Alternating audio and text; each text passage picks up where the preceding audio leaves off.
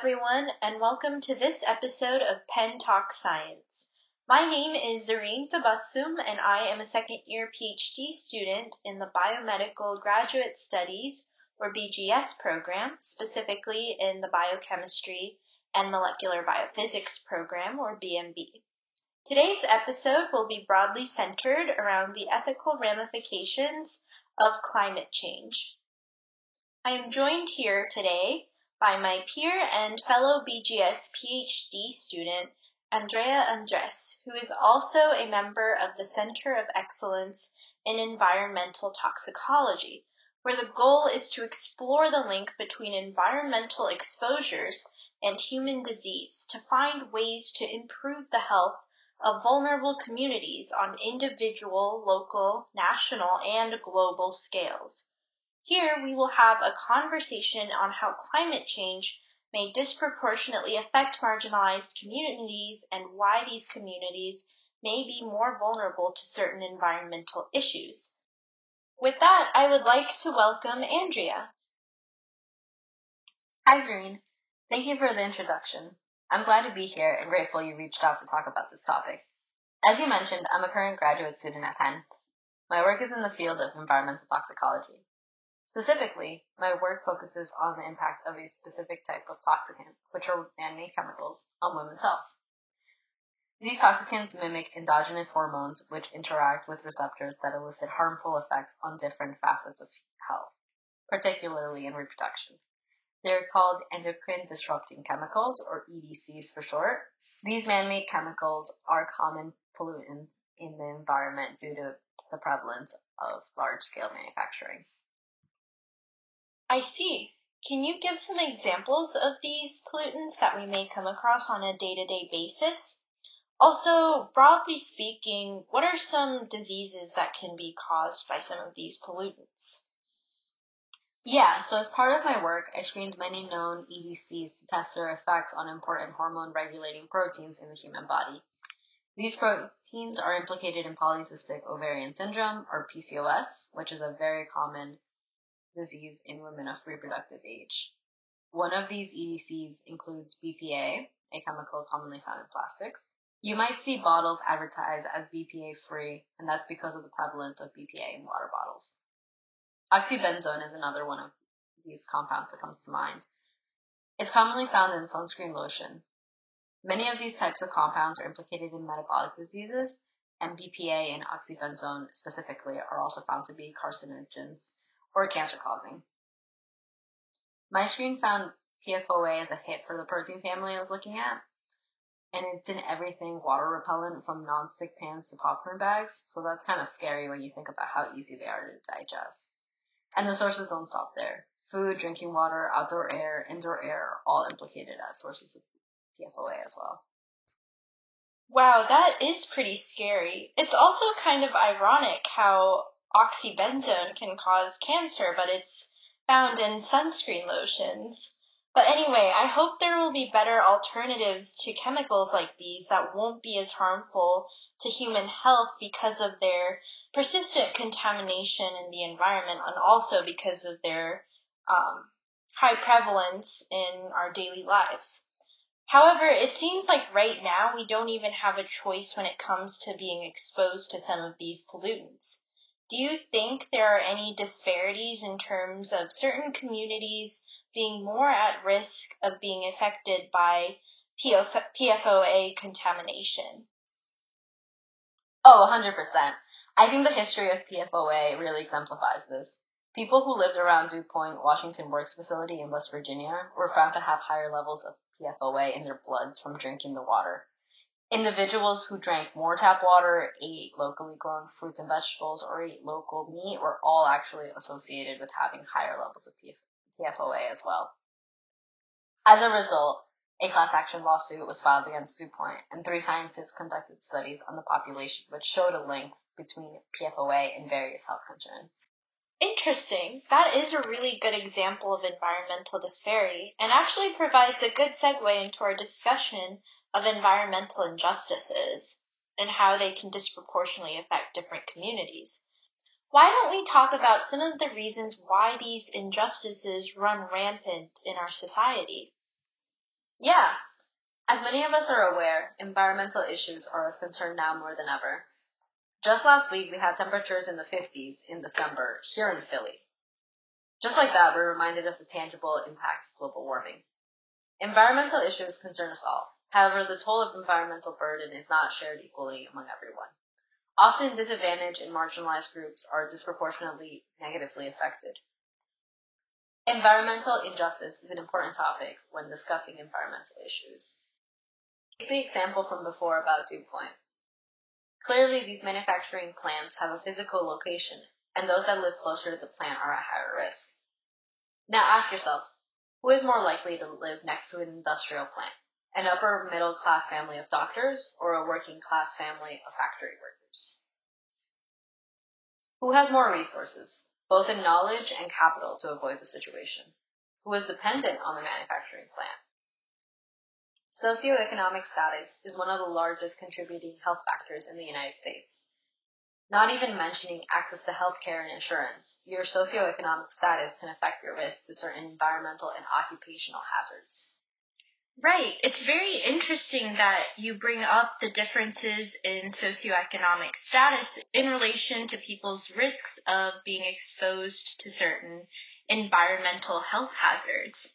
In fact, there are examples right here in Philadelphia. I actually recently looked into the archives from the Penn program in environmental humanities and found a case of environmental injustice here in Philly that dates back to the early 90s. Recent Penn graduate Georgia Ray cataloged the relationship between Philadelphia's black community and the area's fossil fuel industry just so that we're all on the same page, the general scientific consensus is that human activities have the greatest impact on climate change, especially the burning of fossil fuels, which releases carbon dioxide into the air and warms the world. So Philadelphia's air quality has been historically bad, dating back to 50 years ago with harmful pollution from fossil fuel refineries. A majority of the black community lived near these refineries, leading many to develop a plethora of health issues, most commonly asthma, in the 90s. While there have been increased conversation surrounding pollution, fossil fuel related contamination still remains rampant. With increasing protests for cleaner air, the city proposed stricter emissions with increasing protests for cleaner air from the community, the city proposed stricter emissions standards in 1969. Around this time, the term environmental racism was also coined. I wanted to share this example since it highlights your points about the relationship between socioeconomic status and risks of exposure to environmental hazards. And especially since it's pretty similar to the example of Dew Point Washington Works. And I'm sure there are many other cases around this country and probably around the world of instances where people who may have lower socioeconomic statuses are forced or have no other choice but to live near fossil fuel refineries or other risky and environmentally hazardous areas. Thank you for bringing up that point about Philadelphia. It really brings the topic of environmental injustice closer to home. As you mentioned, it's important to think of these issues in both local and global contexts. Many countries in the global south are seeing the effects of environmental decay more intensely than wealthier countries. From rising sea levels in the Maldives to harsher hurricane seasons in the Caribbean, these countries are seeing the direct impact. As a cruel twist of irony, many countries in the global south do not contribute to the carbon footprint anywhere near the level of wealthier countries. This is to say that they are paying for others' carelessness. However, it is not always just carelessness and neglect that impacts these countries. Sometimes purposeful acts of environmental injustice are committed against poorer countries, as is the case in the plastic waste debacle. Wealthier countries take advantage of developing nations that could benefit financially from an agreement formed between the two. The agreement in question is where to dump the richer countries' waste. This will overload the developing nation's infrastructure and lead to waste overflow in the country. Methods for waste removal are often environmentally destructive and lead to negative health impacts as well.